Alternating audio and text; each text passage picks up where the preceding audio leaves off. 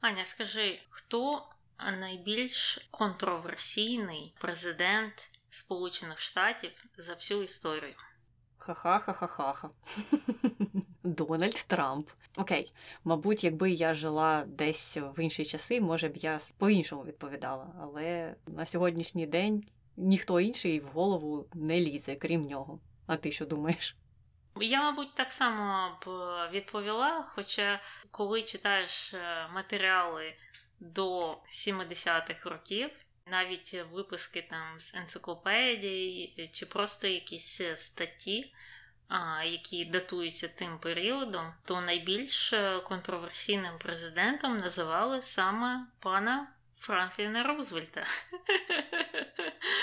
Але це було до Ніксона, який також є достатньо контроверсійним. Так, це було до Клінтона, у якого були свої скандали. Це було до Джорджа Буша молодшого, у якого також своя історія. Ну і звісно ж, ми е, дожили до часів Трампа, де цілий букет е, різних контроверсій і історій. Так що статус е, він може змінюватися в ретроспективі.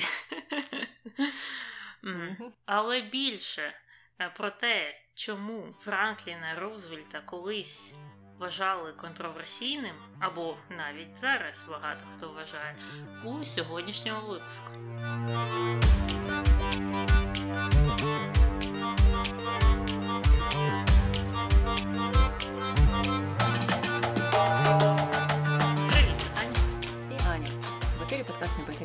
Дискусії про відомих людей, їх досягнення та сумнівні вчинки.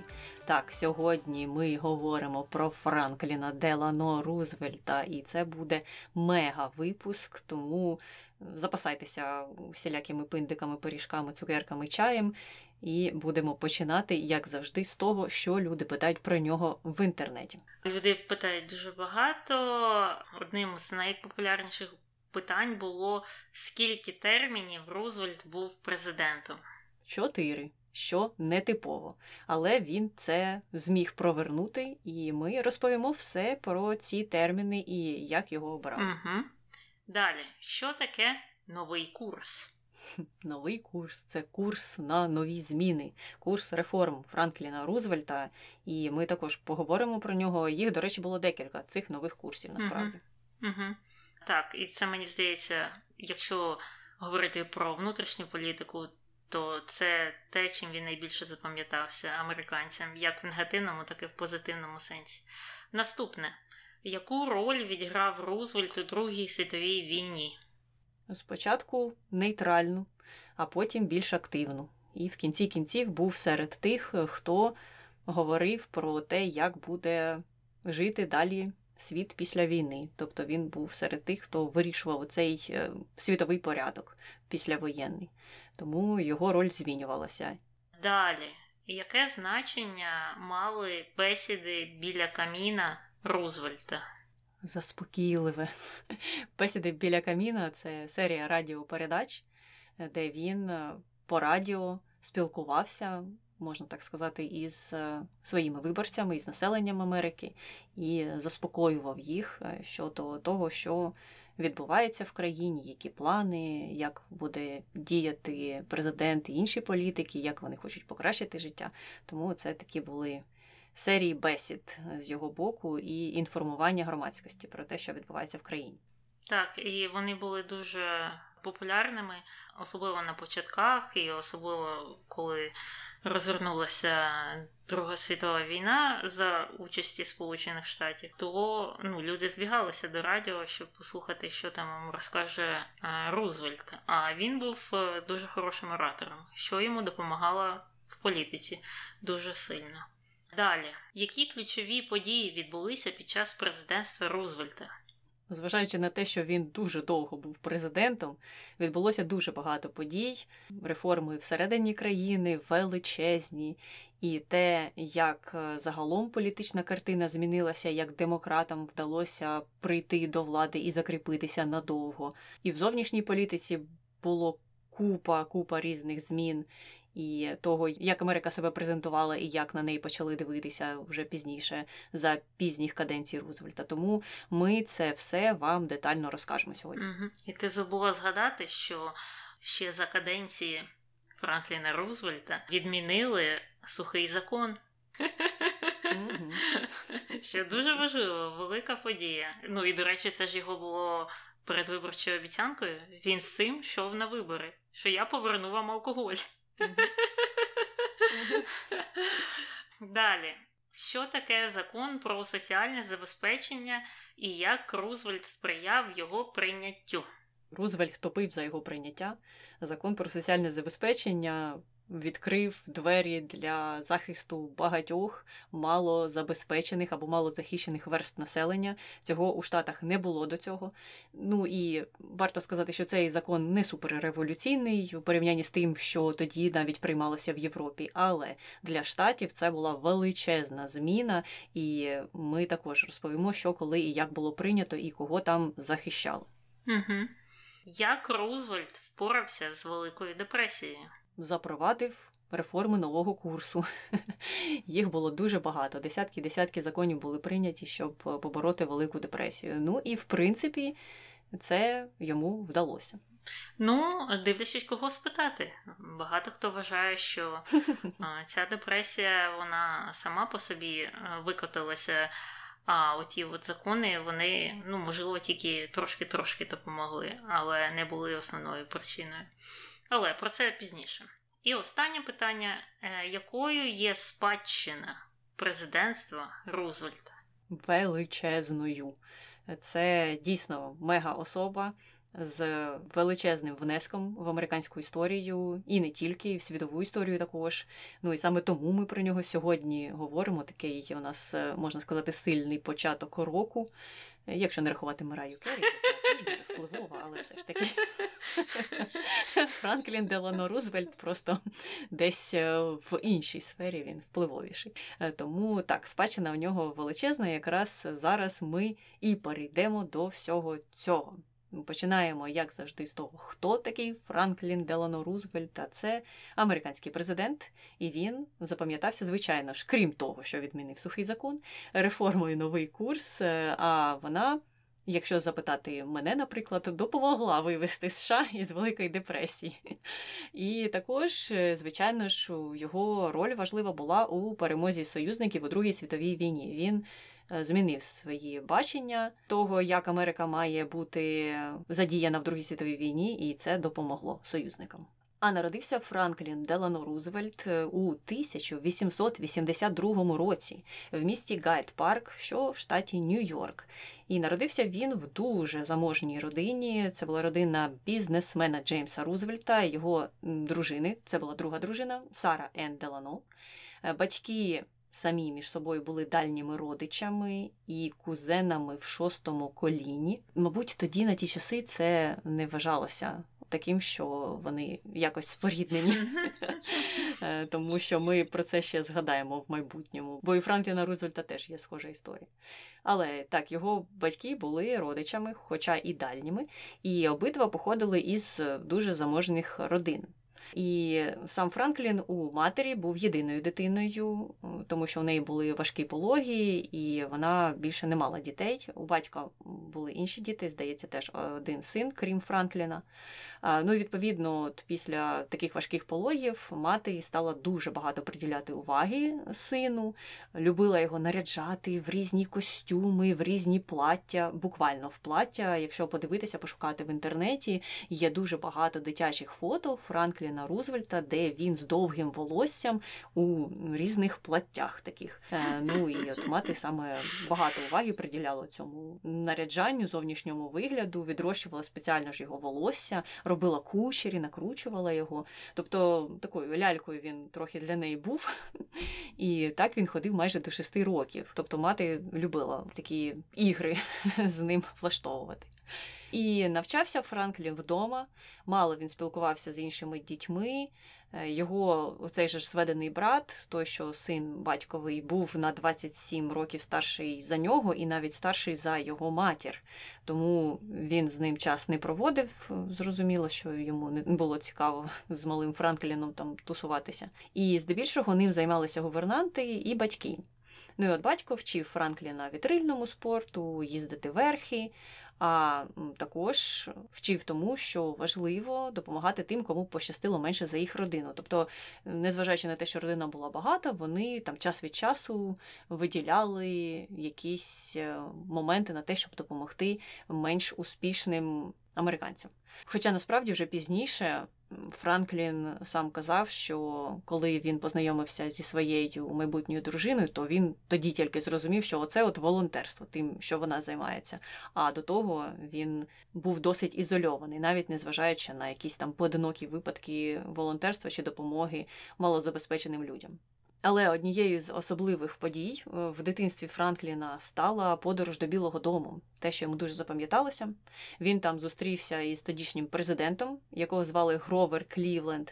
І цікаво, що під час зустрічі той президент сказав йому, що в нього є цікаве побажання для нього, і він йому побажав ніколи не бути президентом США. Гровер Клівленд не був задоволений своєю посадою, йому щось там не подобалося. Ну, Але Франклін Делано Рузвельт в кінці кінців чотири рази потім був президентом США, і видно, що цю посаду він все ж таки дуже серйозно сприймав. Угу. І є ж е, знаменита також фотографія, де дуже молодий Білл Клінтон, здається, ще школяр, теж десь в Білому домі зустрічається з Кеннеді, Джоном Кеннеді. І вони тиснуть один одному руку. А потім ми також знаємо, що Білл Клінтон високо пішов. Але повертаємося до Франкліна Рузвельта і в його дитинства, коли йому було всього 8 років. Його батько переніс сильний серцевий напад, і тоді лікарі попередили сім'ю, щоб ті уникали будь-яких негативних тем та емоцій навколо батька, тому мати говорила Франкліну, щоб той приховував будь-які там негативні почуття, новини або щось інше, і завжди проявляв свою життєрадісність, особливо навколо батька.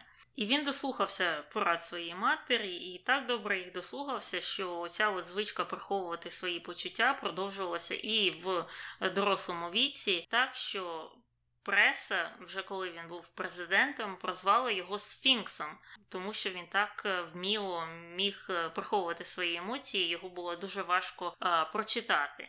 Потім вже далі, коли Франкліну було 14 років, він е, залишив свій дім, почав навчання в школі Гроттон, що в Масачусетсі, але через те, що у нього було таке закрите дитинство, і він з цими гувернантками постійно займався і мало мав спілкування з іншими дітьми. Він був е, не підготовлений до такого навчання в цій школі, до умови правил, які е, часто бувають в таких школах-інтернатах, е, і йому було достатньо важко тоді вписатися в групу однокласників. І до того ж, Франклін не відзначався дуже сильно там в навчанні або в спорті, і взагалі казав, що почувався певним відлюдником, але батькам все одно не скаржився, бо його це ж навчили, що не треба занадто проявляти свої емоції. Але це не завадило йому поступити потім до Гарварду. Але згодом, під час першого курсу, помер його батько, і от після його смерті мати вирішила вже зосередити всю свою увагу на сині і навіть орендувала будинок в Бостоні, там неподалеку Гарварда, щоб бути поруч із своїм сином. Я коли читала його біографію, у нього дуже цікава динаміка була зі своєю мамою. Таке складалося враження, що мама в нього закохана. Угу. У них е, цікава динаміка ще потім була, коли він вже одружився між мамою, дружиною і ним. І всі ці владні жінки навколо нього. дуже сильно хотіли на нього впливати. А він же ж сам теж був ну, таким сильним чоловіком з своїми думками, там, переконаннями і всім. Тобто, дійсно цікаво, цікаво про це читати. Угу, угу. І потім вже оце в Гарварді Франклін, в принципі, також не був дуже академічно успішним. Не дуже його притягувало те навчання, але незважаючи на це все, він е, якимось чином став головним редактором студентської газети. Але потім його авторитет там у студентському середовищі піднявся, і піднявся через те, що його двоюрідний брат Теодор Рузвельт, про якого у нас вже є випуск, який ви можете послухати, став президентом у 1901 році. І Е, ну, це було йому на руку бути братом самого президента Сполучених Штатів. І щось мені підказує, що саме так він і став головним редактором студентської газети і потрапив в Гарвард, особливо в е, ті часи. І зараз е, ці всі університети Ліги Плюща цим промишляють, що якщо твій дід, дядько, батько, мати вчилися в Гарварді або із якоїсь там знатної сім'ї, то тобі легше туди набагато потрапити, ніж якщо ну, ти там в першому поколінні йдеш е, навчатися в університет. Е, так що я думаю, що ті от зв'язки, які мала його родина, явно повпливали на його успішне закінчення вищої освіти. І, до речі, щодо цієї його неакадемічності, то його е, співробітники, вже там люди з політики, навіть журналісти, які довго з ним працювали, говорили, що він мав середній IQ, але видатний EQ.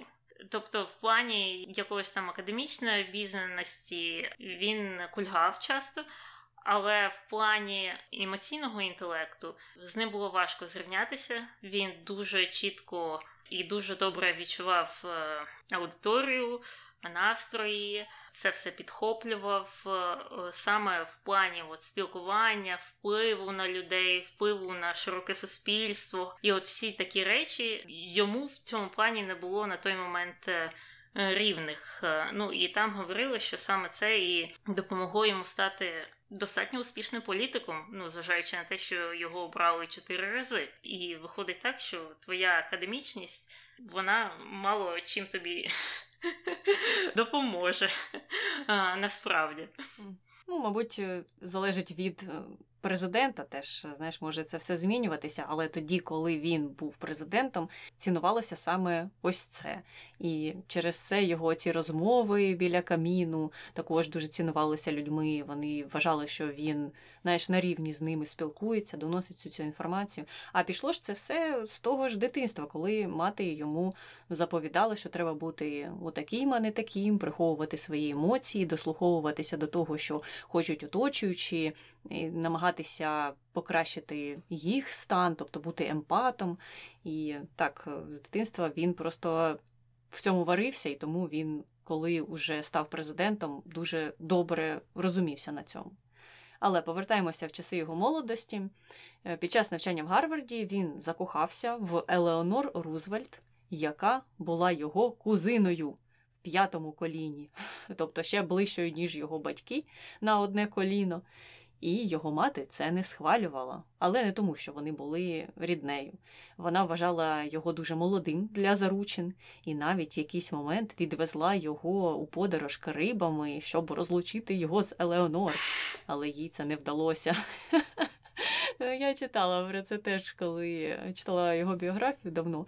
І ну дійсно дуже дивна історія відвести його на Кариби, щоб розлучити. Ну, але там у них були розмови всілякі, чому вони не можуть бути разом і все таке інше. Однак так, це все не спрацювало.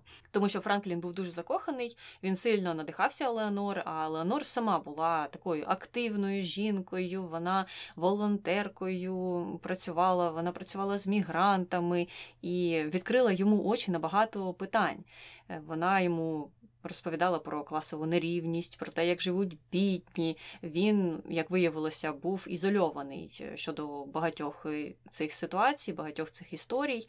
І це йому дуже сподобалося в ній, що вона от була такою активною, що вона була такою обізнаною. І пізніше, уже в президентських кампаніях, його політичній кар'єрі, вона ж відігравала дуже активну роль. Вона переконувала жінок, що треба там голосувати за нього. Тобто вона була однією із тих перших леді, які ну не просто там для символу, чисто десь е, на горизонті маяріли, а відігравала активну активну роль. Вона і прийоми влаштовувала, і коли там якісь пікети були, одна з історій така відома, що вона запросила Е, людей, які чекали на зустріч із політиками і не могли ніяк дочекатися на обід. Потім виявилося, що у цих людей нема де переночувати, і вони в кінці кінців залишилися в Білому домі. Вона ж там розповідала, що це ж народний дім, тому вам тут є місце. Ну і всі були дуже вражені от такою приземленістю, можна сказати, Елеонор. І це саме те, що сподобалося Франкліну ще в молоді роки. І в 1905 році вони одружилися. Е, в них в ході їх подружнього життя народилося шестеро дітей. Одна дитина померла немовлям, але так було багато в них дітей. Хоча Якщо читати листування їхнє і там різні спогади, то е, їхнє інтимне життя, щонайменш з боку Елеонор, сприймалося як така рутина. Вона казала: ну це ж треба оце заводити дітей, значить будемо так робити. Але сама вона не була дуже сильно зацікавлена в цій ролі матері, і в основному дітьми займалися також няні й гувернантки. А сам Франклін е, теж займався своїми справами. Він продовжив навчання в Колумбійській юридичній школі, а потім проходив адвокатуру в Нью-Йорку. І вони якраз тоді переїхали у таунхаус в Манхеттені, який для них побудувала мати Франкліна як весільний подарунок. Але таунхаус був з нюансом. Вона сама побудувала цей таунхаус, а поселилася жити у сусідньому таунхаусі, і там все було з'єднано із таунхаусом молодят різними дверима і проходами, і ця матір постійно тусувалася з ними, постійно навідувалася до них. Е, ну і крім того, вона контролювала весь спадок чоловіка, наймала хатніх працівників для себе, для молодят. Тобто вона управляла е, всім цим спадком, і, мабуть, вони мало що тоді могли їй сказати на всі ці її дивні дії. Це свекруху собі отримала на свою голову Елеонор. Але продовжуємо з Франкліном, який після закінчення юридичної школи вирішив піти у політику і пішов подібним шляхом до його двоюрідного брата Теодора. Після виборів до Сенату штату Нью-Йорк Франклін почав обіймати посаду помічника міністра ВМС США та кандидата у віце-президенти від демократичної партії. Але тоді, е, в тодішніх виборах, демократи програли гонку за Білий Дім, і тому його політична кар'єра трохи стала на паузу. Але він згодом вирішив її відновити. Але е, сталося нещастя для нього. Він захворів, е, коли відпочивав на острові Кампобелло у 21-му році. Там він став себе погано почувати. Е, його основними симптомами були лихоманка, симетричний параліч тіла, лицьовий параліч, дисфункція кишечника і сечового міхура, і також гіперестезія. І відтоді, через цю хворобу, він назавжди залишився паралізований від поясу вниз. І в нього був е, тоді діагностований поліомієліт, про який ми нещодавно згадували випуску про Солка, людину, яка е, винайшла вакцину першу від поліо. Хто не слухав, послухайте. І взагалі ми в цю історію про Рузвельта і його хворобу, і наслідки цієї хвороби вже згадували, мені здається, мінімум разів 5 у різних випусках. Але незважаючи на це, у 2003 році з'явилися деякі нові дослідження, в яких е, пропускають, що його хвороба могла бути не зовсім поліо, а точніше зовсім не поліо, а синдромом гієна Бар. Ти знаєш щось про цей синдром? Ну, це теж е, хвороба нервової системи. Мені здається, що це автоімунне захворювання, коли організм сам себе починає атакувати, а саме е, якраз нервову систему, і е, також є от схожі порушення на поліо. Зрозуміло, ну тоді ясно, чого це тоді могли місдіагностувати. Особливо враховуючи, наскільки поширеним тоді був сам поліо. І щодо реакції його родичів е, на цю хворобу, його мати одразу почала виступати за те, щоб той взагалі відійшов від політики. Але він, його дружина Елеонор та його близькі друзі і радники вони були все одно налаштовані на те, що він все ж таки е, боровся далі і продовжував свою політичну кар'єру. І першим кроком для нього тоді стало це переконати суспільство, що все не так е, жахливо з його здоров'ям. Він е, навчився як хоч якось ходити на короткій дистанції, і для цього він вдягав залізні скоби на стегна і ноги і спирався на тростину, або його часто вели під руку, там його охоронці чи е, ще хтось. І він намагався, щоб його ніколи не бачили в колісному кріслі в громадських місцях, і доклав дуже велику увагу до того, щоб запобігти будь-якому зображенні його е, в цьому стані в пресі, яке б е, в будь-якому фактично стані, яке б якось натякало на його інвалідність. І, хоча, незважаючи на оці от його страхи, американці не побачили, в принципі, нічого страшного в його інвалідності. Він все одно вважав, що про його стан не варто говорити, і боявся, що це дискваліфікує його з передвиборчих е, перегонів. І вже коли він став президентом, агенти секретної служби перекривали журналістам та громадянам огляд, щоб ті не бачили його на цьому кріслі.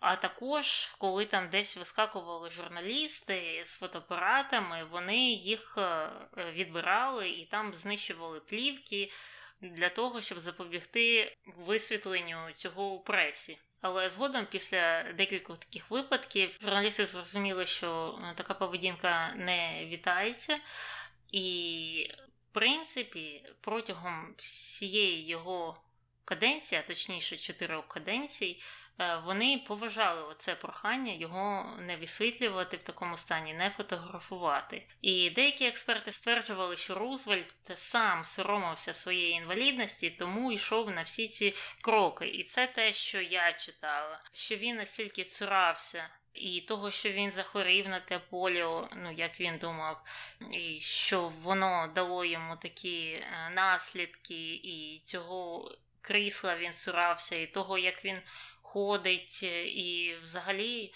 Знову ж він хотів е, тримати обличчя. Ну, як його вчили в дитинстві, там завжди бути на висоті, нічого не показувати і не проявляти слабину. Так він і, в принципі, вже в ролі президента ніяк е, не хотів цього показувати до кінця. І збереглося до цих часів тільки декілька фотографій, де він в кріслі сидить.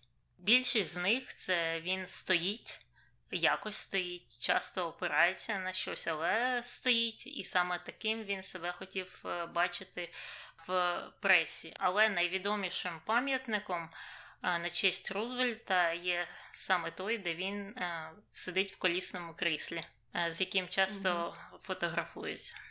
Так, і до речі, є думки, що ну там істориків, різних інших експертів, що якби він менш соромився або взагалі не соромився своєї інвалідності, то це могло б піти йому на користь навіть і в політичних питаннях, в політичних перегонах, тому що, як ти вже сказала, американці загалом не бачили в цьому ну нічого страшного. Це для багатьох також було ну якимсь черговим засобом споріднитися із президентом, що він така ж сама людина, як і багато інших людей.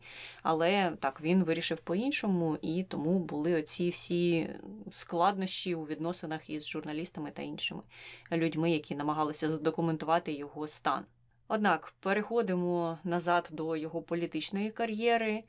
У 28-му році губернатор Нью-Йорка вирішив не переобиратися і закликав Рузвельта балотуватися на цю посаду Той був обраний з незначним відривом, і це якраз саме додало йому впевненості в тому, що можна ж спробувати далі балотуватися в президента. Ми пам'ятаємо, що на той час, ну в принципі, і зараз е, ця посада губернатора Нью-Йорка була дуже впливовою, і це був такий прямий досить шлях. До того, щоб потім балотуватися в президенти. Ну і також, крім того, рейтинг демократів пішов вверх е, після краху фондового ринку, коли республіканців почали звинувачувати в тому, що це вони спровокували Велику депресію. Рузвельт відчув, що якраз зараз є в нього шанс, і почав свою кампанію. Він почав все з того, що став закликати до того, що уряд має втрутитися в економіку, щоб стабілізувати кризу, яка сталася, і що мають відбутися величезні реформи, які давно вже пора впровадити. Ну і сухий закон. Сухий закон також треба відмінити. І це допомогло йому перемогти у 32-му році. Е, ну і коли якраз відбулася його інаугурація, то США дійсно були на межі найгіршої депресії у своїй історії. Чверть робочої сили була незайнятої, фермери не знали, що робити, бо ціни впали більше ніж на 60%. Промислове виробництво впало більш ніж наполовину. Там мільйони людей були без даху над головою, і це все впало на руки на голову Рузвельта. Але він майже там з перших днів почав дуже активно працювати над реформами. І перша його каденція в основному стосувалася внутрішньої політики, внутрішніх реформ. Е, він якраз презентував всі ці кроки через свої радіозвернення, через оці бесіди біля каміна.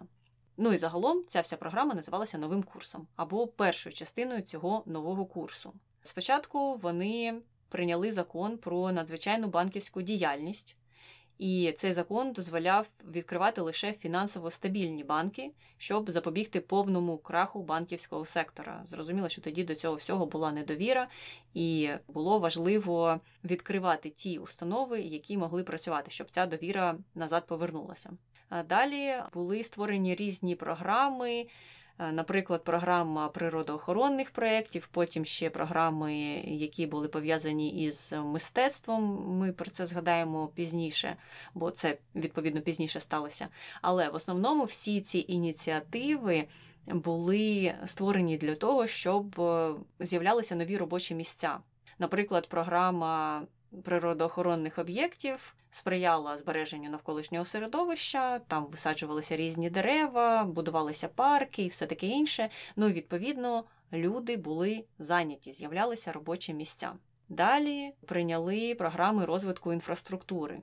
Також тут було два напрямки. Вони хотіли однією програмою досягти двох цілей: по-перше, створити купу доріг, шкіл, дамби, все таке інше. По-друге, знову ж таки, найняти на цю всю роботу мільйони людей. Ще однією програмою, впровадженою в ході нового курсу, була електрифікація сільських місцевостей. Це почалося із долини Тенесі. І це сталося тому, що ну, там взагалі не було електрики. І програма ця стала однією з перших у розвитку саме гідроелектроенергії. І таким чином вони змогли покращити стан і життя селян в тому районі, і це все сприяло, зрозуміло, що регіональному розвитку. Ну і ми пам'ятаємо, що під час Великої депресії дуже сильно постраждали фермери, тому була впроваджена низка законів, які їм допомагали, їм давали виплати за скорочення виробництва і таким чином підвищувалися ціни на їх продукцію. Тобто виробляйте менше, ваша продукція буде коштувати більше. І саме завдяки цьому була частково щонайменш вирішена сільськогосподарська криза. Ну і очевидно, що витрати держави збільшилися, що всі оці проекти мали фінансуватися за рахунок чогось. І це включало певні скорочення в бюджеті. І скорочення прийшлися на військові витрати. Також е, спочатку скоротили витрати на виплати ветеранам, були скорочені федеральні зарплати, були скорочені витрати на наукові дослідження, на освіту. Але потім ветерани почали дуже сильно протестувати. У них були дуже хороші організації, об'єднання, і вони відновили в кінці кінців пільги ветеранам. Влада фактично поступилася. Але ти знаєш, ну добре, що Вони зрозуміли, що це все негативні якісь наслідки для багатьох людей. Однак не можна сказати, що там влада себе якось відмежувала, тому що були і скорочення федеральних зарплат, тобто влада сама собі і різним там федеральним працівникам скорочувала зарплати. Тому тут в цьому, хоча б плані, була якась інклюзивність усіх. Так що ти хочеш сказати? Що в 30-х роках, вже коли Гітлер там в Німеччині сидів і говорив такі от жахливі речі, і було видно вже його агресивність і його мілітаристські наміри. Франклін Рузвельт це будував дороги і зменшував е, фінансування армії. Так і було. Саме так і було. Хоча е, насправді е, інфраструктурні проекти в часи депресії чи е, економічного пониження це фактично класика зараз. Це було тоді, в часи Великої депресії, і це дійсно створило дуже багато робочих місць. І мені здається, що багато хто не повністю розуміє, що. Такі проекти вони якраз і здебільшого про робочі місця, аніж про ту інфраструктуру. Тобто інфраструктура це як побічний ефект, частіше за все. І під час е, пандемії ковіду також е, в Сполучених Штатах е, був новий прийнятий інфраструктурний великий проект, саме також з метою стимуляції економіки, збільшення робочих місць. Ну і, звісно, там розбудови якихось там інфраструктурних об'єктів. І так само в Україні під час пандемії ковіду вирішили спрямувати певні кошти на інфраструктурні е, проекти для того, щоб е, створити робочі місця, які були втрачені під час пандемії. До речі, велика частина з них була відновлена. Не, Не всі робочі місця, там майже мільйон було втрачено але десь 70% допомогло відновити. Так що тут е, якби нічого дивовижного немає насправді. Але ми будемо рухатися до другої частини його нового курсу, і вона почалася з того, що Рузвельт е, очікував, що його партія втратить місця на виборах е, до Конгресу в 34 році. А це були мідтермс, проміжні вибори. І часто там перемагає протилежна партія до президента. Але е, сталося неочікувано, і вони, демократи, в сенсі перемогли. І для нього це стало ознакою вотуму довіри і спонукало його продовжувати свої реформи і діяти далі. І першим його пунктом порядку денного було створення програми соціального страхування. І цей закон обіцяв економічну безпеку для людей похилого віку, малозабезпечених та людей з інвалідністю або певними хворобами.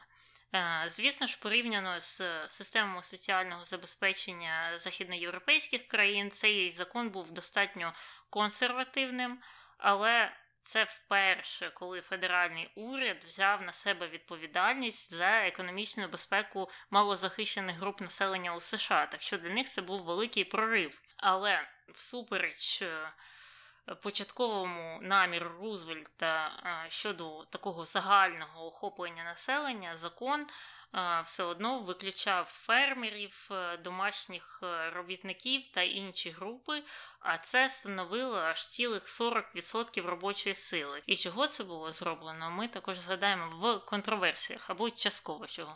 Але в цілому соціальне страхування воно досі існує. Це пенсійне забезпечення в першу чергу. І це, мені здається, одна з небагатьох соціальних програм, які існують в Сполучених Штатах. Таких стабільних. Ем, рухаємося далі. Його програмою нового курсу він також.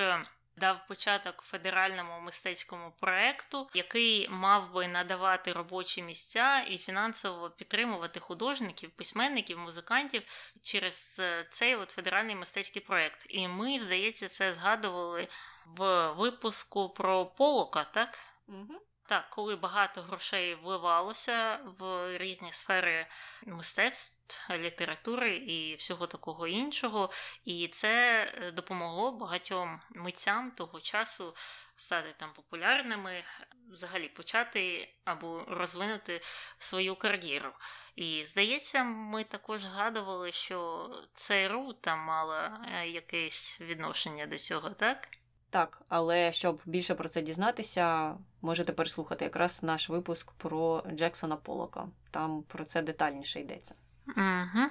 Далі рухаємося його програмою. Він а, просував національний закон про трудові відносини, який визнавав права робітників на організацію та ведення колективних переговорів, надаючи ширші повноваження профспілкам. І це в свою чергу посилило позиції працівників у переговорах з роботодавцями. А в США історично були слабкі профспілки, і оце в часи Рузвельта вони посилилися, а потім вже з часом протягом ХХ століття вони знову послабилися.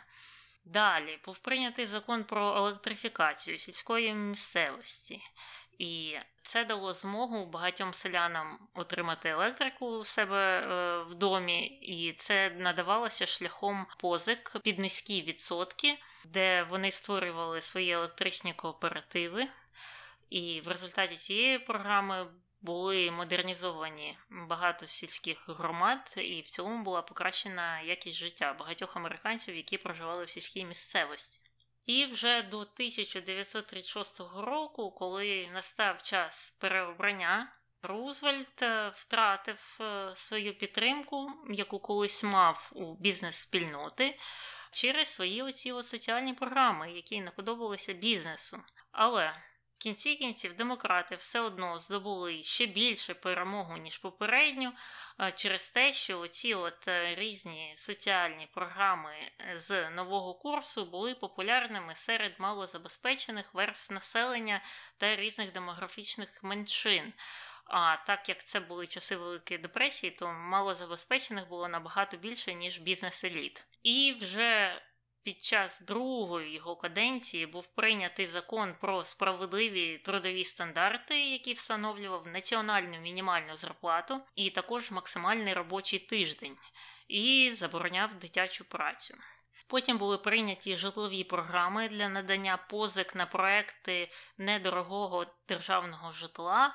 І ми торкалися цієї теми у нашому випуску про Левіта, батька одноповерхової Америки, і саме з Франкліна Рузвельта почалася ця тенденція до такого горизонтального стилю життя американців. Можете послухати там більше подробиць про це. Далі був прийнятий закон про доходи, який збільшив податки на доходи компанії осіб і допоміг фінансувати програми соціального забезпечення і проекти громадських робіт. Ну, це зрозуміло. Якщо ти розширюєш різні соціальні програми, то десь треба брати гроші. І також були прийняті акти про нейтралітет, е, які б мали на меті запобігти втягнення Сполучених Штатів у зовнішні конфлікти. Про це ми ще згадаємо в контроверсіях, але це також було е, частиною його передвиборчої кампанії. Я навіть чула його цю промову, е, запис де залишився, де він обіцяє американців, що він буде тим президентом, який не відправить ваших синів е, воювати десь на іншому континенті. Отак от. Угу. Ну так. Але варто зазначити, що тоді оця політика ізоляції була дуже популярна в американському суспільстві, і ну там навіть е, політично це все підігрівалося. Я думаю, ми ще про це поговоримо. Тому оця ідея нейтралітету якраз зіграла на його стороні в передвиборчій агітації. Потім уже оці закони, які були прийняті, вони були дуже популярними. Тому, незважаючи на те, що напруження в Європі і Азії зростало, США казали: ні, ні, ні, ми будемо там собі самі тут розвиватися. Нас це все не цікавить. Однак варто сказати, що коли вже настала небезпека Другої світової, то Рузвельт все ж збільшив витрати на оборону. Е, він почав готувати людей до можливої участі у війні. І в кінці кінців, у 40-му році, вони прийняли закон про вибіркову підготовку і службу. І цей закон запровадив перший в історії Америки призов на службу саме в мирний час для Америки. І цікаво, що відбувалося це все шляхом лотереї, яка зараз дуже так бурхливо обговорюється в українському інфопросторі у Штатах. Це ну, така була традиційна система відбору. Зрозуміло, що є як критики, так і пропоненти цієї історії, але так вони користувалися саме лотереєю. Ну і, мабуть, в кожній системі, в кожній моделі є купа як і критиків, так і тих, хто підтримує е, такі способи призову на службу.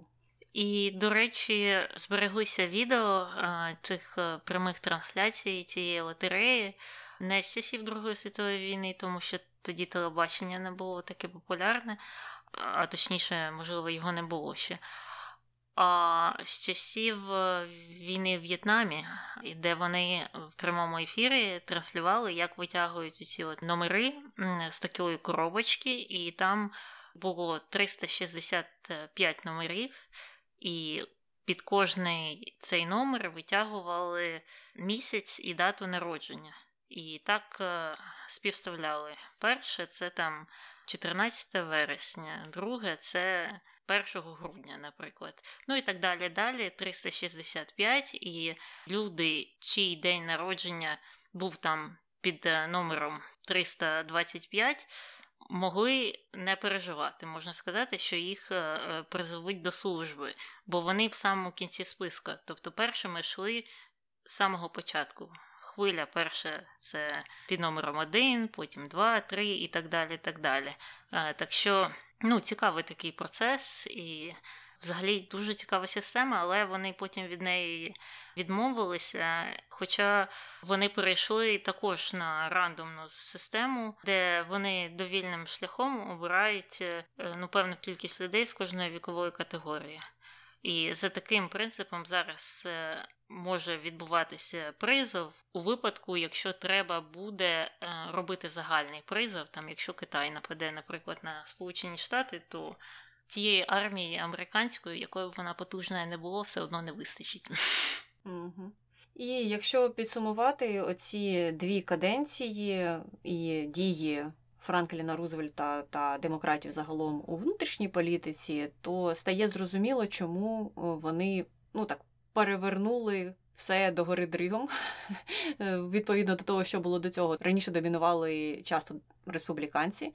Потім під час Великої депресії все змінилося, і саме тоді почали говорити про демократів як про представників робітничого класу, про представників малозахищених верств населення, тому що було прийнято багато законів, е, пов'язаних із соціальним забезпеченням, пов'язаних із фінансуванням різних програм, які ну, допомагали покращити життя населення.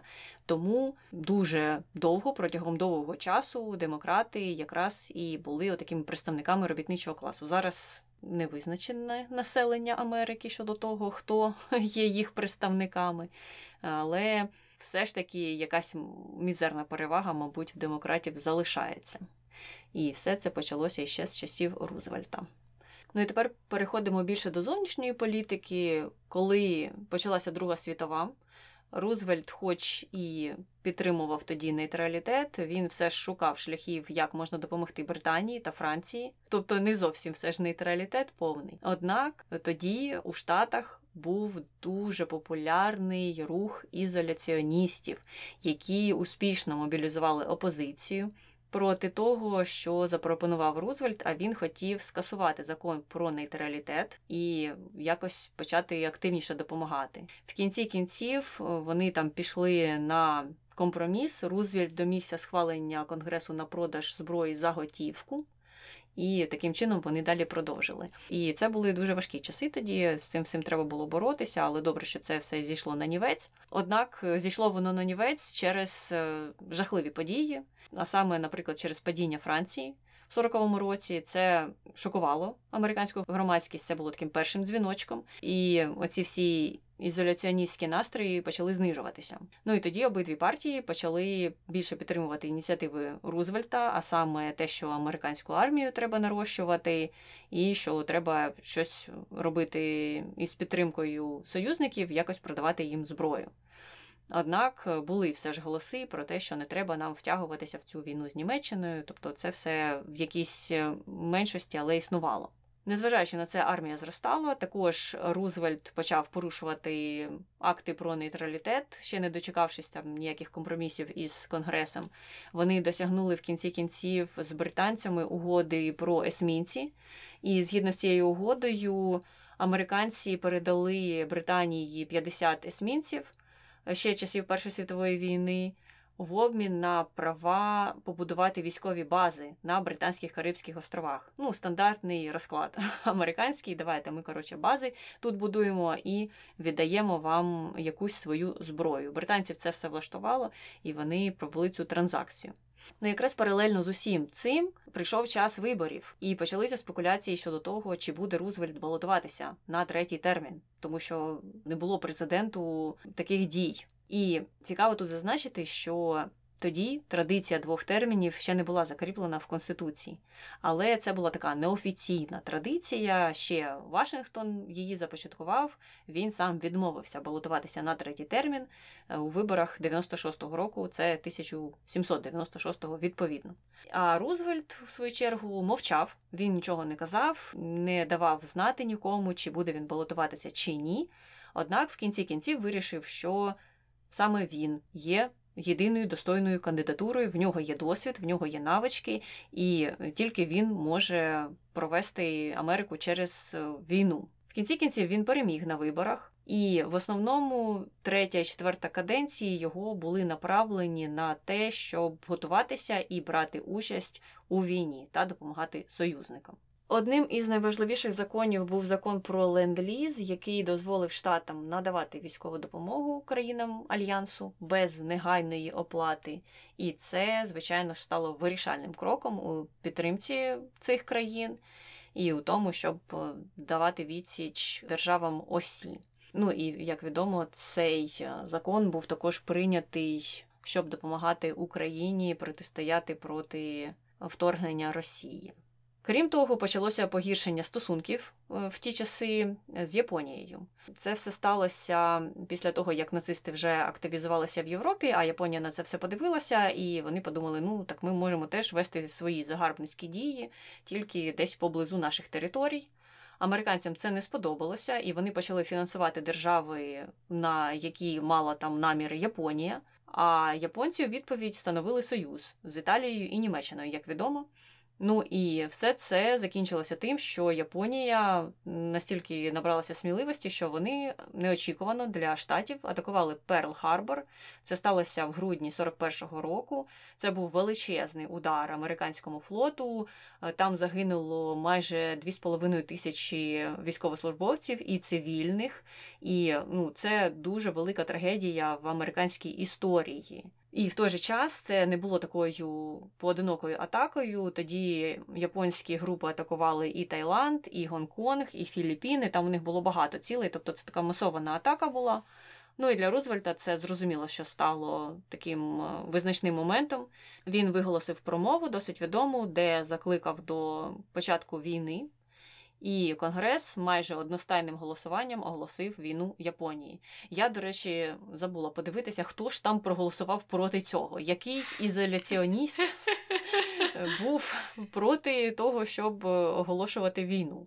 Однак це все було оголошено. А Гітлер і Муссоліні у відповідь оголосили війну Сполученим Штатам вже 11 грудня, а Штати в той же день, майже там чи коли, відповіли тим же. Тобто Сполучені Штати в грудні 41-го року повноцінно увійшли у війну. Однак, ну зрозуміло, що і до цього Рузвельт листувався із лідерами Європи, а тепер просто вже позиція стала активною. Вони почали зустрічатися регулярно Черчилль з Рузвельтом, наприклад, в 41-му році одразу ж там майже зустрілися на конференції в Аркадії. Там вони затвердили спільну стратегію дій е, Британії та Америки і вирішили, що давай зараз надамо перевагу тому, щоб боротися проти Німеччини, а з Японією далі розберемося.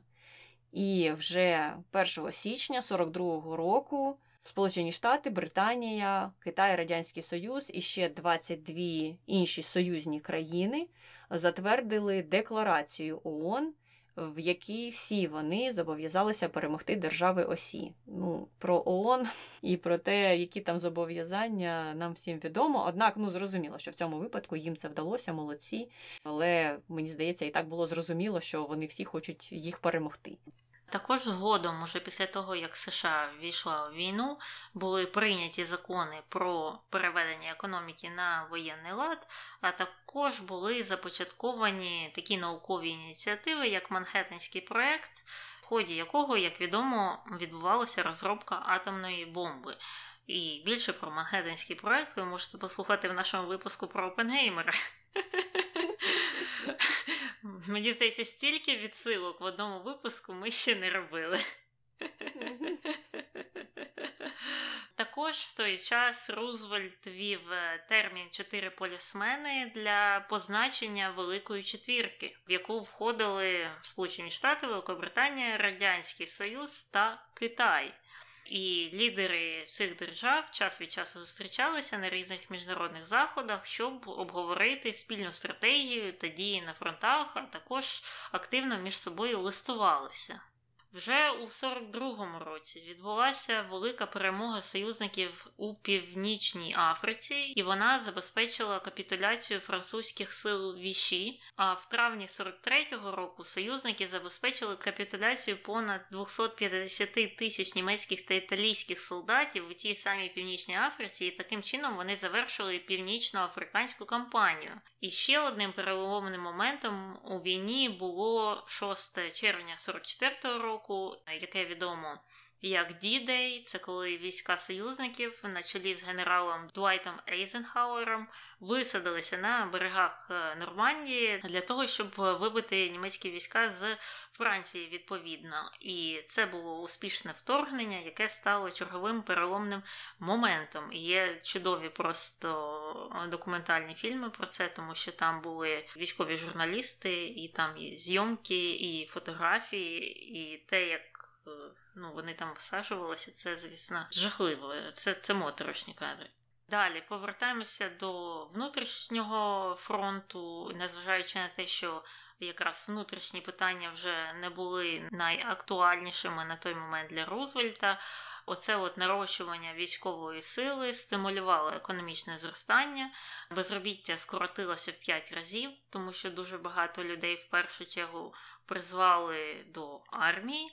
А жінок, в свою чергу, покликали працювати там на різні фабрики, заводи, які виробляли часто різні товари для армії. І до речі, до речі, я забула сказати, що в ті часи, в часи Другої світової війни, американський уряд відкрив дитсадочки державні тому що жінок покликали на ринок праці замістити чоловіків, які пішли в армію, і вони зрозуміли, що а куди дітей дівати, а тоді було там, знаєш, по п'ятеро більше дітей.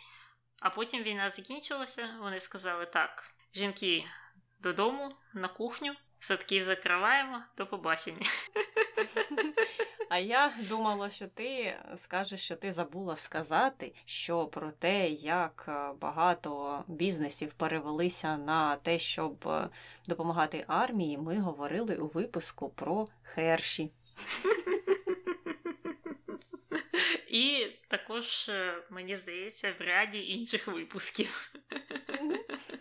І також оце от посилення на ринку праці спровокувало е, другу хвилю великої міграції афроамериканців е, і фермерів і сільського населення до е, мегаполюсів. І для того, щоб оплатити збільшені оці от державні витрати, Рузвельт запропонував Конгресу запровадити ставку податку на прибуток у розмірі 99 0,5 е, для всіх доходів понад 100 тисяч доларів США. Але Конгрес на це не пішов. Незважаючи на це, Рузвельт все одно виступав за розширення базових прав американців, таких як право на медичне обслуговування, освіту, доброоплачувану роботу, якісне житло. Також він пропонував прийняти закон про права ветеранів, який передбачав створення масштабної програми пільг для солдатів, які поверталися з фронту. І переваги для них включали освіту, медичне обслуговування, страхування на випадок безробіття та недорогі позики на будинки та бізнес. І цей закон, е, відомий як GI Bill, був одноголосно прийнятий в обох палатах Конгресу і підписаний у червні 44-го року. І ми про цей закон також говорили у випуску про Гордона Левіта і про те, як е, цей закон в комбінації з іншими повпливали знову ж на розбудову одноповерхової Америки. І в тому ж році, в 44-му, Рузвельт вирішив балотуватися на посаду президента в четверте. І сказав, що на півдорозі коней не міняють, так що обирайте мене. І його активно підтримали. В першу чергу про спілки, і це забезпечило йому достатньо легку перемогу. І цікаво, що його здоров'я вже тоді кульгало, і дуже сильно кульгало, і його оглядали лікарі. І один з головних лікарів е, написав е, звіт про його здоров'я, де зазначив, що він скоріше всього не переживе свій е, четвертий термін, так щоб я б на його місці дуже прискіпливо відносився б до вибору віце-президента на цих виборах. Тому що, ну як ми знаємо, якщо президент помирає, президентом стає віце-президент. А е, той, який у нього був перші три терміни, він був такий е, цікавий чоловік. Його звинувачували в певних симпатіях до комунізму. Також його називали містиком, тому що він любив якісь такі от. New Age філософію, от, от такі от ці речі, які ну, на тренінгах вчать сучасних на інстаграмі. І вважалося, що це ну, не найкращий кандидат на президентство у випадку, якщо Рузвельт е, помре. І Рузвельт тоді погодився, і вони тоді просунули на віце-президента Трумана, який в свою чергу потім став е, президентом. Так що все могло бути гірше. Але йдемо далі. Коли вже Рузвельт повернувся до Сполучених Штатів з Ялтинської конференції, багато хто був шокований, побачивши його отаким от худим, кволим, сірим. Але він все одно продовжував працювати, почав критикувати Сталіна за порушення ялтинських зобов'язань щодо Польщі і інших питань, про які ми поговоримо в контроверсіях. І він е, збирався тоді ще взяти участь в установчій конференції Організації Об'єднаних Націй, але у нього погіршувався стан здоров'я. Він вирішив поїхати на лікування у Warm Springs, що в Джорджії, де він відкрив санаторій, який ми також згадували в випуску про Солка, в якому лікувалися люди зі схожими хворобами. І 12 квітня він поскаржився на сильний головний біль, і йому діагностували внутрішньомозковий крововилив. І того ж дня він помер, і йому всього було 63 роки. Ну, тобто 63 це не зовсім юнак, але він і не дуже старий був. Але зважаючи на те, що його ще з молодості підкосило поліо чи не поліо, що це було якась аутоімунна хвороба, то в принципі зрозуміло. Так, і останніми словами його були слова про те, що у нього дуже сильно болить голова.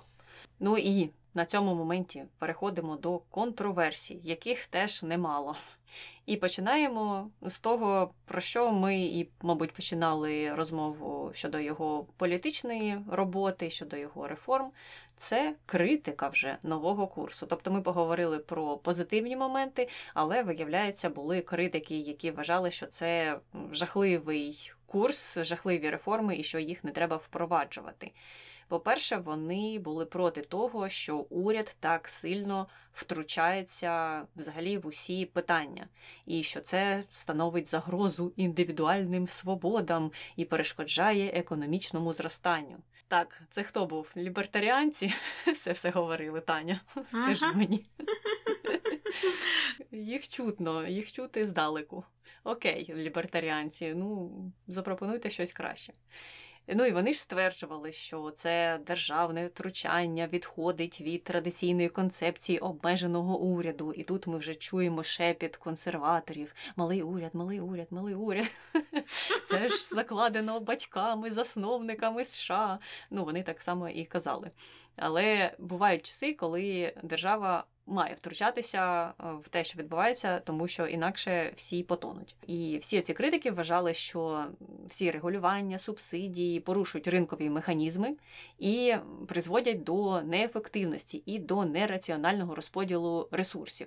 Ну але зрозуміло, що такі люди вони ж е, фаталісти виживає сильніший. Ті, хто там компанії на ринку, якщо вони не виживуть, ну то і все одно з ними. Значить, вони були недостойні бути на ринку. А якщо люди не виживуть, то теж на них все одно вони були що недостойні жити виходить. Тобто дуже жахливий насправді погляд на всі події, і мені здається, що це погляд з боку великої кількості преференцій і різних бонусів, які ти отримуєш по життю, і ти просто ну не можеш споріднитися з іншими людьми, які всього цього не мають за різних обставин або там різних історичних подій. І звичайно ж була також опозиція щодо законів е, про трудові відносини, щодо законів про відновлення промисловості. І ця опозиція вже була з боку бізнесу, тому що вони були занепокоєні тим, що профспілкам надається вже ж надмірна влада, а це порушує баланс між роботодавцями та працівниками. Працівники, виявляються, можуть об'єднуватися і просити більше, просити, щоб у них не був ненормований робочий графік по 150 годин в незрозумілих умовах, за які платять 3 копійки. А якщо ви не хочете, ідіть кудись. Ну і ми вже казали, що в кінці кінців е, на виборах е, після першої каденції представники бізнесу відвернулися від Рузвельта, але прийшли ж е, робітники, які їх замінили, і він не відчув ніякого болю в цьому плані. Також е, критики висловлювали занепокоєння щодо того, що держава втручається в певні галузі, і це придушує конкуренцію та перешкоджає інноваціям. Хоча ми знаємо, що було багато запроваджено ініціатив для різних проєктів, насправді, і в тому числі і мистецьких проєктів, і ну, теж будівництва інфраструктури. Тобто в буквальному сенсі було багато запроваджено також інновацій і підтримано цих інновацій.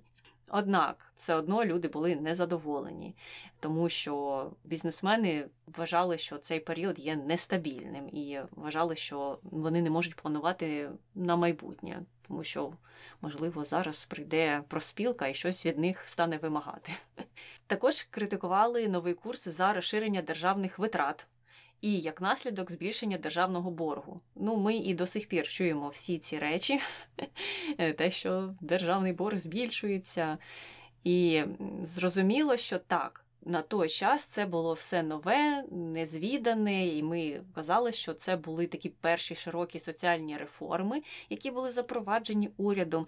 І прецедент, буквально, що уряд взяв на себе відповідальність за малозабезпечені, малозахищені верстви населення. Колись це ж мало статися, і в багатьох в більшості країн, які розвинені там або розвиваються, це нормальна практика. Але за це треба зрозуміло, що платити. І якщо населення погоджується на такі умови, то держава працює. Перші кроки, коли ці реформи впроваджуються, так вони можуть створювати оцей борг. Просто що у США після того, як були запроваджені оці всі соціальні реформи, держава не пішла на те, щоб збалансувати все це шляхом реформи системи оподаткування. Якщо подивитися історично на те, які відбувалися реформи системи оподаткування у Штатах, то ми бачимо просто два кроки вперед, три кроки назад. І отак ми рухаємося туди-сюди. Кожен президент, який приходить і представник там іншої партії, вони то туди, то сюди трохи коливають е, збільшення або зменшення податків. Хтось збільшить податки для корпорацій, наступний прийде, зменшить їх. Хтось збільшить податки для тих, хто заробляє там більше ніж 400 тисяч на рік, інший прийде, зменшить їх. І от таким чином ми нікуди не рухаємося. Якби була прийнята нормальна система оподаткування, то можливо не було б далі оцих всіх розмов. Але ж ніхто на це не зважиться ніколи. Однак була іще критика з іншого боку, ну а саме не з боку бізнесменів, а з боку малозахищених верст населення, саме щодо питань расової дискримінації, тому що це стало очевидним під час реалізації програм нового курсу. Бо, незважаючи на те, що вони мали на меті полегшити економічні труднощі якраз малозахищених верст населення, певні закони навпаки збільшили расову нерівність. Наприклад, закон про соціальне забезпечення, як ми пам'ятаємо, виключав певні сфери, тобто там не було фермерів, там не було домашніх працівників. А на той час велику частину ось цієї е, трудової сили становили саме афроамериканці, і виходило так, що вони залишалися незахищеними в соціальному плані, тобто держава цей весь захист, який вони запровадили на них, не розповсюджувало. Також е, такі програми, як оцей цивільний корпус охорони природи, адміністрація прогресу робіт, там різні ці мистецькі закони, е, демонстрували дискримінацію при прийомі на роботу та оплаті праці.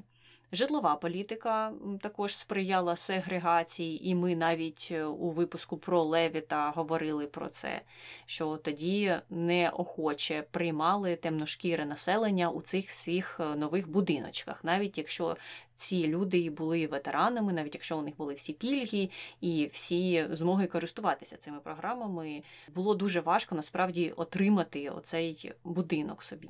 Ну і різниця в оплаті праці також зберігалася, тому що афроамериканцям платили менше. Ну і відповідно вони зрозуміло, що не були представлені на керівних посадах в установах нового курсу.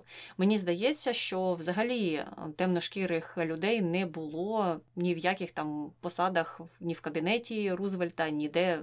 У владних якихось кабінетах чи будь-яких дотичних до цього посадах, і це дійсно слабка його сторона. Також в епоху нового курсу відбувалася робота Рузвельта щодо Верховного суду. Дуже цікава.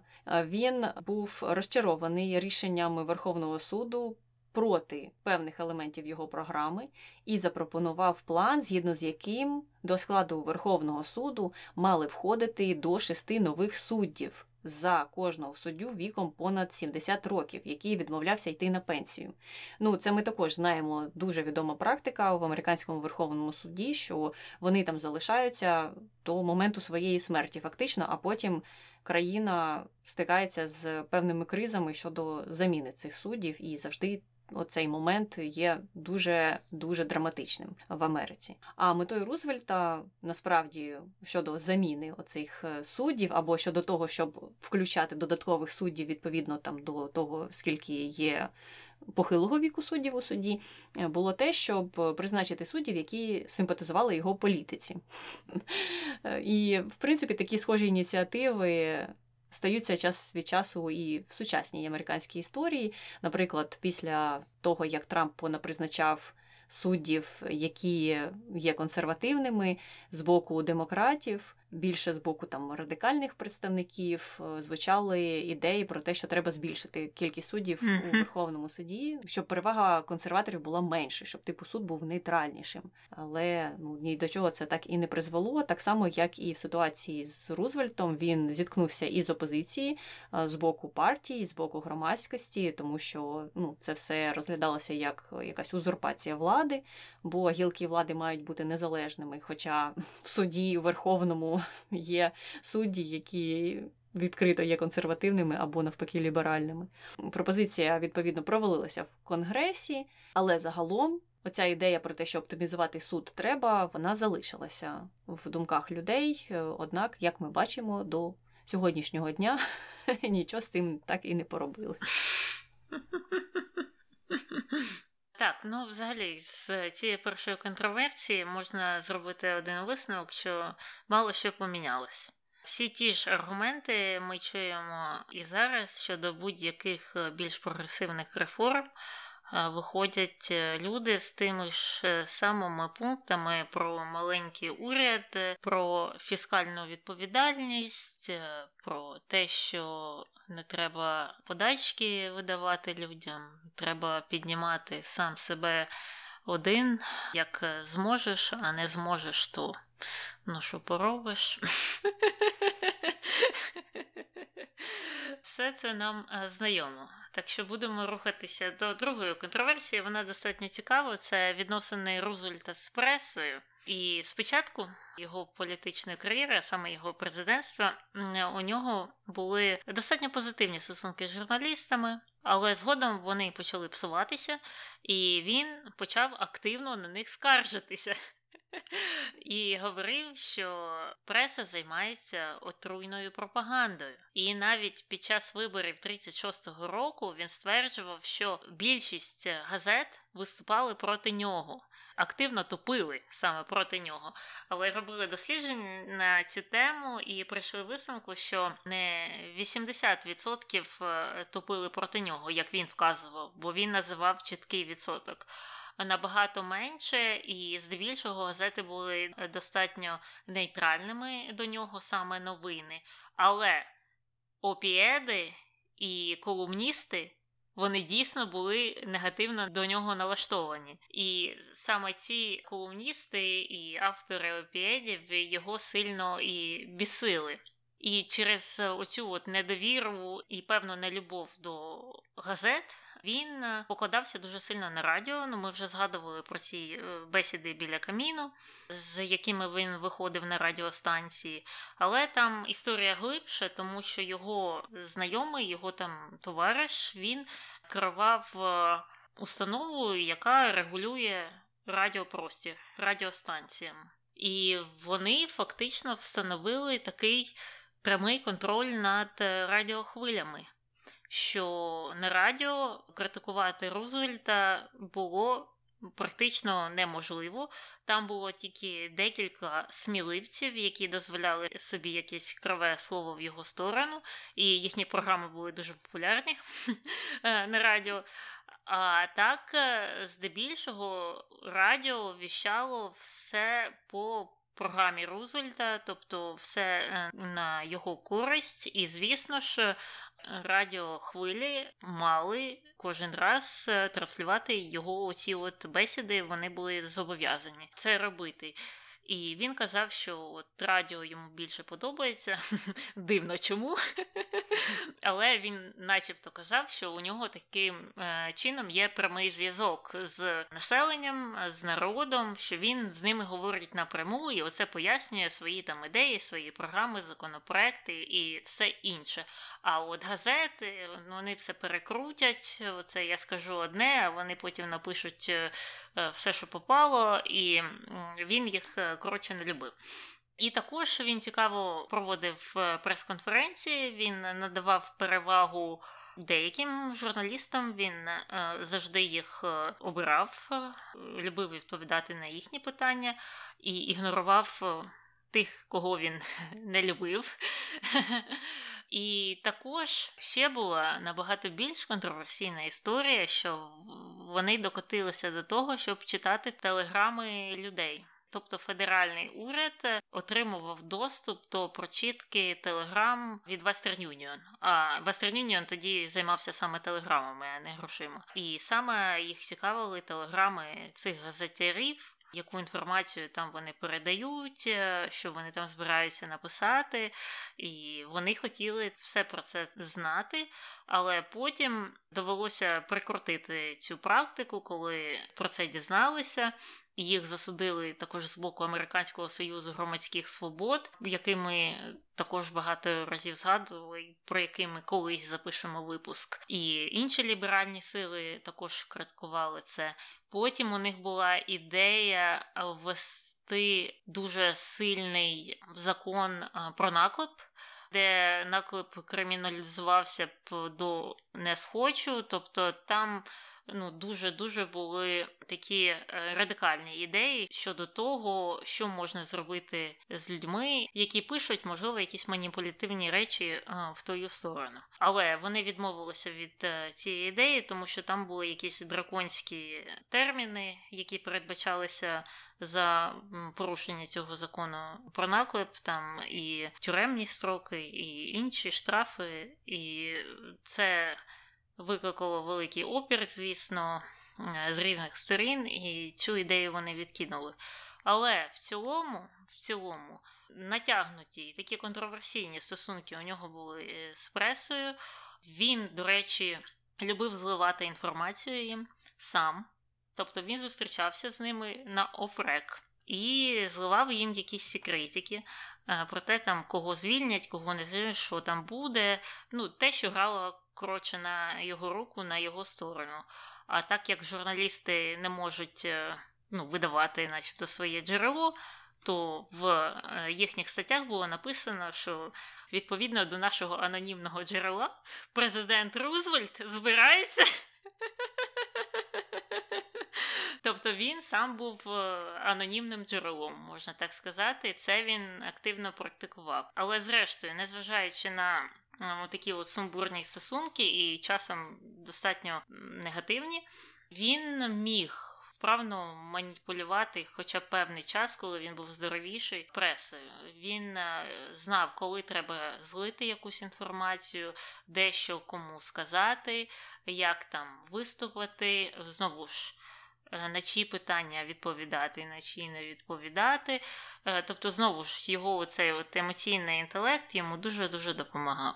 Угу. Таню, і коли ти казала про телеграф, ти забула згадати, що про Western Union і те, що вони займалися телеграмами, ми говорили у випуску про Едісона. Я буду йти до кінця з нашими референсами. Так. І, можливо, до речі, ми також згадували про це випуску про Олександра Белла. Угу. Угу. Тому можете переслухати обидва. Я пам'ятаю, що випуск про Олександра Белла був е, якийсь повний е, сміху, тому його точно я раджу переслухати. Але продовжуємо з Франкліном Делано Рузвельтом і контроверсіями. Третя про закони щодо нейтралітету, які були прийняті в 30-х роках. Ну і зрозуміло, що тоді це у США було досить популярним, але це не було популярним у світі. Е, однак е, і в США були ті, хто протестували проти цих законів і казали, що оцей весь ізоляціонізм він ні до чого хорошого не призведе, е, тому що він тільки сприятиме поширенню фашизму, він сприятиме війнам, і США треба вступати в війну і допомагати своїм союзникам. А деякі критики звинувачували Рузвельта в тому, що він неадекватно реагує на зростаючу агресію з боку нацистської Німеччини та їх союзників. Ну і ці закони про нейтралітет, відповідно до критиків, обмежували можливості США надавати допомогу країнам-союзникам у відповідь на всю агресію, з якою вони стикалися. Ну і звичайно, це все стимулювало агресорів. Вони знали, що США не втручається, що така велика сила просто стоїть нейтрально, і значить можна робити що завгодно. В принципі, зараз ми також можемо провести ці всі самі ж паралелі е, про те, що говорять наші дипломати, наші політики, про те, що якщо західний світ не буде активно допомагати, то це тільки буде ознакою для усіх оцих е, агресорів, що можна далі робити те, що вони роблять. А всі інші потенційні агресори будуть дивитися на тих, які зараз діють, і також думати думати, що ну ми в майбутньому щось схоже можемо провернути. Ну і зрозуміло, що все це повпливало потім на зміну е, політики Рузвельта і на те, що Штати увійшли в війну, і кінцевою точкою стало те, що на штати напали. Але в принципі готовність уже тоді ну, була. Це все не було спричинено тільки Перл Харбором. Тоді вже точилися розмови про те, чи вступати чи не вступати у війну. Однак е, тут е, теж така історія, де Є багато критиків у обидвох ситуаціях. Тобто, коли США займають позицію ізоляції, то їх критикують. Коли США займають позицію інтервенції, то їх також критикують. Тобто є критики на кожну із цих ситуацій, і ну, відповідно до того, хто підтримує яку політику. І, звичайно ж, у майбутньому, після вже Рузвельта, США критикували за те, що вони вже дуже сильно влазять в усі країни, де тільки можна.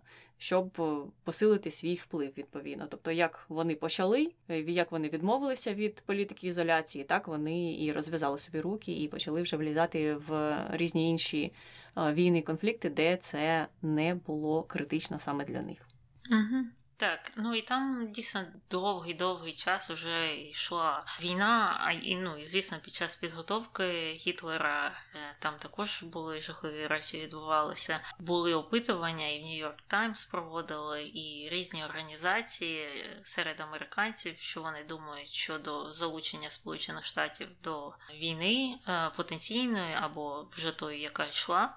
І там ну, більшість більшість не схилялися до активної участі. І так, це число зменшувалося, але таким переломним моментом, звісно, став Перл-Харбор. Але ж ми бачили ці фотографії, мені здається, кожен день хтось постить, де йдуть люди на протесті тоді в 40-ві роки, десь в Вашингтоні, і йдуть з плакатами, що треба миритися з Гітлером. Так що різне було. Рухаємося до четвертої контроверсії. Мені здається, вона найвідоміша серед всіх. Ну, принаймні, це те, що я напевно перше згадала, якщо згадувати Рузвельта в негативному аспекті, і це інтернування японців. Значить, під час Другої світової війни після прихарбору е, Рузвельт видав указ під номером 9066, е, який санкціонував інтернування американців японського походження, що проживали на західному узбережжі. І цей наказ підписали у 42-му році. І він був спричиненим оцим от страхом перед е, шпигунством і саботажем на материковій частині США зі сторони відповідно японців. І приблизно 120 тисяч японських американців дві третини з яких були громадянами США, були примусово переселені з своїх домівок і підприємств до таборів для інтернованих. І у цих таборах, які часто були розташовані у дуже віддалених якихось районах, сім'ї проживали в дуже тісних умовах без е, належних зручностей або без взагалі будь-яких зручностей.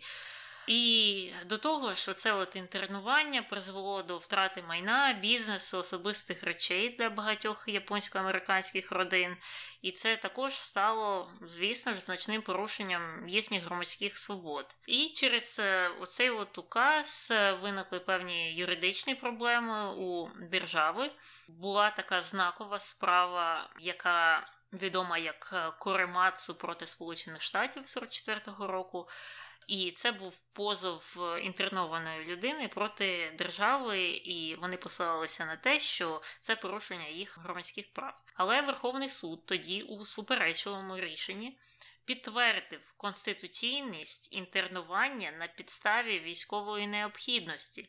Тобто суд став на сторону держави. І люди продовжували там жити. Умови знову ж були складними, негативно позначалися на фізичному, психічному стані е, людей. І тільки у 88-му році президент Рональд Рейган підписав акт про громадські свободи, в якому офіційно вибачився за інтернування і надав відшкодування японсько-американським інтернованим, що ще були живі на той момент. І це включало включало в себе лист з вибаченням та фінансову компенсацію на знак визнання несправедливості інтернування. І от на даний момент е, оця от е, подія широко визнана серйозним порушенням громадських свобод в історії США. І її часто згадують, е, згадують в класах, на уроках, в коледжі як таку темну пляму в історії США, і часто, до речі, демократи обходять стороною цю історію. Тобто республіканці люблять нагадувати про те, як Рузвельт інтернував японців, а демократи навпаки заминають цю історію. Угу. Це така досить слабка сторона його, темна сторона, і ну навіть коли аналізують всі меншини демографічні, стосовно яких Рузвельт приймав певні закони, то кажуть, що навіть е, афроамериканців тоді він поважав більше. Ну, зрозуміло, що я говорю про тодішні часи, і зрозуміло, яке ставлення було тоді до афроамериканського населення, тому я їх виділяю. І це все так у порівнянні з людьми японського походження е, було набагато краще, тому що от людей японського походження він дійсно не милував, і це все залишилося з ним до кінця його життя. Але якщо ви думали, що у нас не було випуску про Рональда Рейгана, ви помиляєтесь. У нас він є, можете і про нього послухати також випуск, і там про інші його провадження, акти, а також контроверсії. Є багато чого. Йдемо далі. До п'ятої контроверсії, пов'язаної з Ялтинською конференцією, яка відбулася в 45-му році. Ну, це вже під кінець життя Рузвельта. Він туди поїхав, щоб поговорити про те, як же буде відновлюватися світ після війни. І в ході конференції пішов на ряд поступок Сталіну, тому що хотів у свою чергу забезпечити товариські стосунки і, можливо, допомогу СРСР у Тихоокеанській війні проти Японії. І СРСР виглядали досить привабливо також е, у цьому питанні. Ну і відповідно. Всі ці поступки розкритикували, тому що Рузвельт згодився фактично надати великий вплив СРСР у східній Європі. Ну і також е, у тому, як там була поділена Німеччина на окупаційні зони, і що це все було поділено між Заходом і Радянським Союзом. А також Союз отримав великий вплив на Польщу, на Угорщину, на Чехословаччину, там потім на інші країни. Е, тому це все зрозуміло, що виглядало дуже негативно, що союзники так розпорядилися фактично долею інших держав. Ну і от саме доля Польщі була досить спірним питанням, і тоді Рузвельт та Черчилль вимагали від Сталіна, щоб е, той запевнив їх, що там будуть проведені вільні та чесні вибори. Але це все не було проведено, і там в кінці кінців був створений уряд, в якому домінували комуністи, і зрозуміло, що Сталін не виконав своїх обіцянок. Ну а на рахунок того, що Рузвельт хотів домогтися від Сталіна зобов'язання вступити у війну проти Японії після того, як е, Німеччина зазнає поразки. Той сказав, що добре, я це зроблю, але якщо будуть поступки щодо території на далекому сході. Ну і відповідно це також слабка сторона Рузвельта у цих переговорах, тому що СРСР потенційно розширював свої зони впливу в Азії. Це викликало також велике занепокоєння. Ці всі поступки зрозуміло, що критикувалися і мали дуже негативні наслідки для подій у східній Європі щодо того, як там встановлювалися радянські режими. Тобто Рузвельт дав слабину, але очевидно, що можна це все списати вже на вік. На втому він ще перед тим як взяти участь у останніх виборах був дуже втомлений і таким, який не міг так е, вдало тиснути там на переговорах чи щодо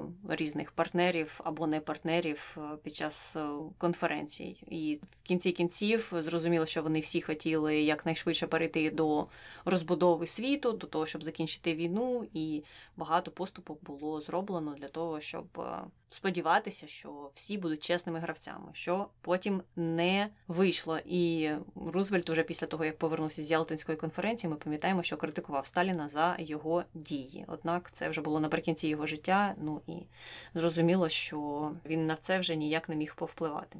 Ну і остання така невеличка контроверсія на сам кінець. Хоча важко це також повністю назвати контроверсією, але вона є. Це особисте життя Рузвельта. Він так був одружений з Елеонор Рузвельт, і це була така Power Couple, одна із знаменитих. Вони були близькими, вони обговорювали багато питань. Які стосувалися політики до кінця життя, е, в них е, це все залишалося. Але незважаючи на це, у Франкліна Рузвельта було багато коханок. Варто тут само зазначити, що і в Елеонор Рузвельт було багато коханців і коханок. Але так, у них був такий відкритий шлюб, хоча все починалося не з цього. Починалося все з того, що е, в нього з'явилася коханка, вона була секретаркою, до речі, Елеонор Рузвельт. І це все почалося якраз коли він тільки захворів. Він багато часу проводив у Ворм Спрінгс. Елеонор його не відвідувала дуже часто, а оця секретарка постійно з ним була, і у них зав'язалися стосунки. Не те, що це виправдання, просто це хронологія подій. І Елеонор була зла, звичайно ж, на них. Вона вимагала, щоб ці стосунки закінчилися. Вони на якийсь момент закінчилися, потім відновилися, але відновилися вже коли обидва. Із членів подружжя дійшли до того, що так, цей шлюб буде відкритим. Ну і між цими подіями також у Рузвельта були інші коханки, теж різні працівниці. Ще ходили чутки про те, що однією з його коханок була навіть шведська принцеса. Вона переховувалася в Штатах в часи Другої світової, і у них нібито зав'язалися якісь стосунки. Ну тобто було дійсно багато історій щодо цього і. Е, так, початок цієї цієї історії був дуже контроверсійним, тому що він був невірний своїй дружині. Але закінчилося це все прийняттям. От такі ліберальні в них були стосунки, можна так сказати. Зрозуміло, і на цьому моменті переходимо, як завжди, до конспірології, і щодо Рузвельта є декілька. Перше стосується його хвороби, і деякі вважають, що Рузвельт насправді не хворів на поліо, і що його хвороба була прикриттям для інших проблем зі здоров'ям. Але в той же час медичні довідки. З цих часів е, вони вказували на те, що у нього було поліо. Е, новіші дослідження показують, що, можливо, це був якийсь інший синдром, але немає підтверджень того, що Рузвельт якось використовував цю свою хворобу, щоб прикрити щось інше, особливо зважаючи на те, що він приховував взагалі все, що стосується його стану здоров'я чого б це не стосувалося. Так що це якась е, трохи дивна конспірологія. Угу. Також є конспірології щодо того, що Штати, а саме Рузвельт, знали про напад на Перл Харбор, який готується, але, типу, що влада дозволила цьому статися, щоб потім виправдати вступ США у війну. Мені здається, що таких теорій схожих є дуже багато щодо інших подій. Однак зрозуміло, mm-hmm. що це ніщо як конспірології і немає вагомих доказів на підтримку цих теорій. Є інформація про те, що зрозуміло, що США усвідомлювали, що можливо щось станеться, що можливо противники якимось чином захочуть завдати їм удару. Але конкретно, що це станеться ось тоді, що вони нападуть на Перл Харбор, вони очевидно не знали. І були проведені різні розслідування після нападу на Перл Харбор, які не знайшли жодних достовірних доказів того, що Рузвельт або якісь інші високопосадовці знали про цю атаку. А те, що вони не знали, пояснюється тим, що розвідка тоді погано працювала, і погана була комунікація, і дехто все ж вважав, що можливо побояться вороги напасти на штати, і що це було б дуже сміливим кроком. Є різні пояснення щодо того, що сталося, але ніхто не сходиться в тому, що так вони про це знали, просто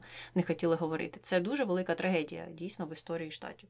Так, до речі, ця конспірологія вона процвітає ще й е, досі, і там багато на що люди ссилаються. Перше, що я пам'ятаю, це те, що вони збільшили там. У них же цей флот, е, воєнно-морська база там на Гаваях. Перл-Харборі, що вони збільшили кількість е, медичних працівників там, що вони перекинули чи працівників Червоного Хреста, чи якихось медсестер, якраз буквально незадовго до атаки на Перл-Харбор. І деякі е, вбачають в цьому якраз цю конспірологію про те, що це щось означає. Що якщо вони перекинули туди медичний персонал, то значить були якісь дані. І там ще якісь опосередковані речі вони використовують, як наче доказ. Але з того, що я читала, ну це майже 100% вірогідністю немає під собою ніяких е, підстав, тому що перекидування персоналу воно завжди е, буває, і інші якісь речі можна пояснити знову ж е, іншими речами, ніж підготовкою до нападу зі сторони японців. Але знову ж незважаючи на це, конспірологія продовжує розвиватися. І на цьому Ми нарешті завершуємо цей випуск про Франкліна Рузвельта. Якщо у вас є щось додати до цього всього, будь ласка, нам напишіть, а ми будемо переходити до коментарів про Мираю Керрі.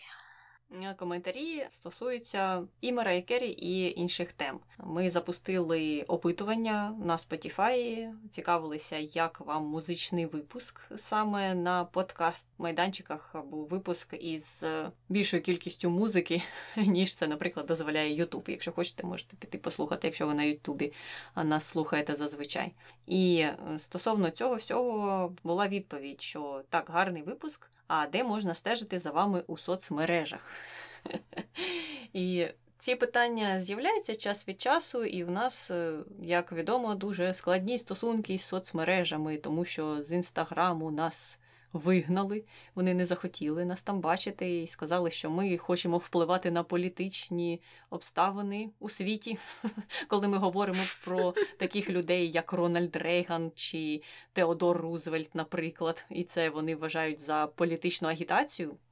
Не знаю, чи мертві люди можуть якось кудись балотуватися, але інстаграм так вважає. І е, так, наш аккаунт було забанено без можливості його відновити. І ми сказали: ну, якщо ви нас там не хочете, то окей. Твіттер ми вели, поки туди не прийшов скажений Ілон Маск і не почав там все руйнувати. І ми якось е, ну, теж заглохли із Твіттером. І на цьому ми взяли паузу і так не можемо визначитися, куди нам піти. Тому ми щодо цього питання у відповідь пропонуємо такий інтерактивний великий.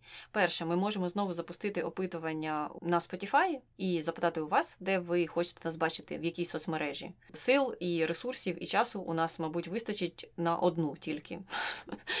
Тому можемо зробити так: ви нам скажіть, де нам краще осісти. Це один варіант. Другий варіант це така цікава опція.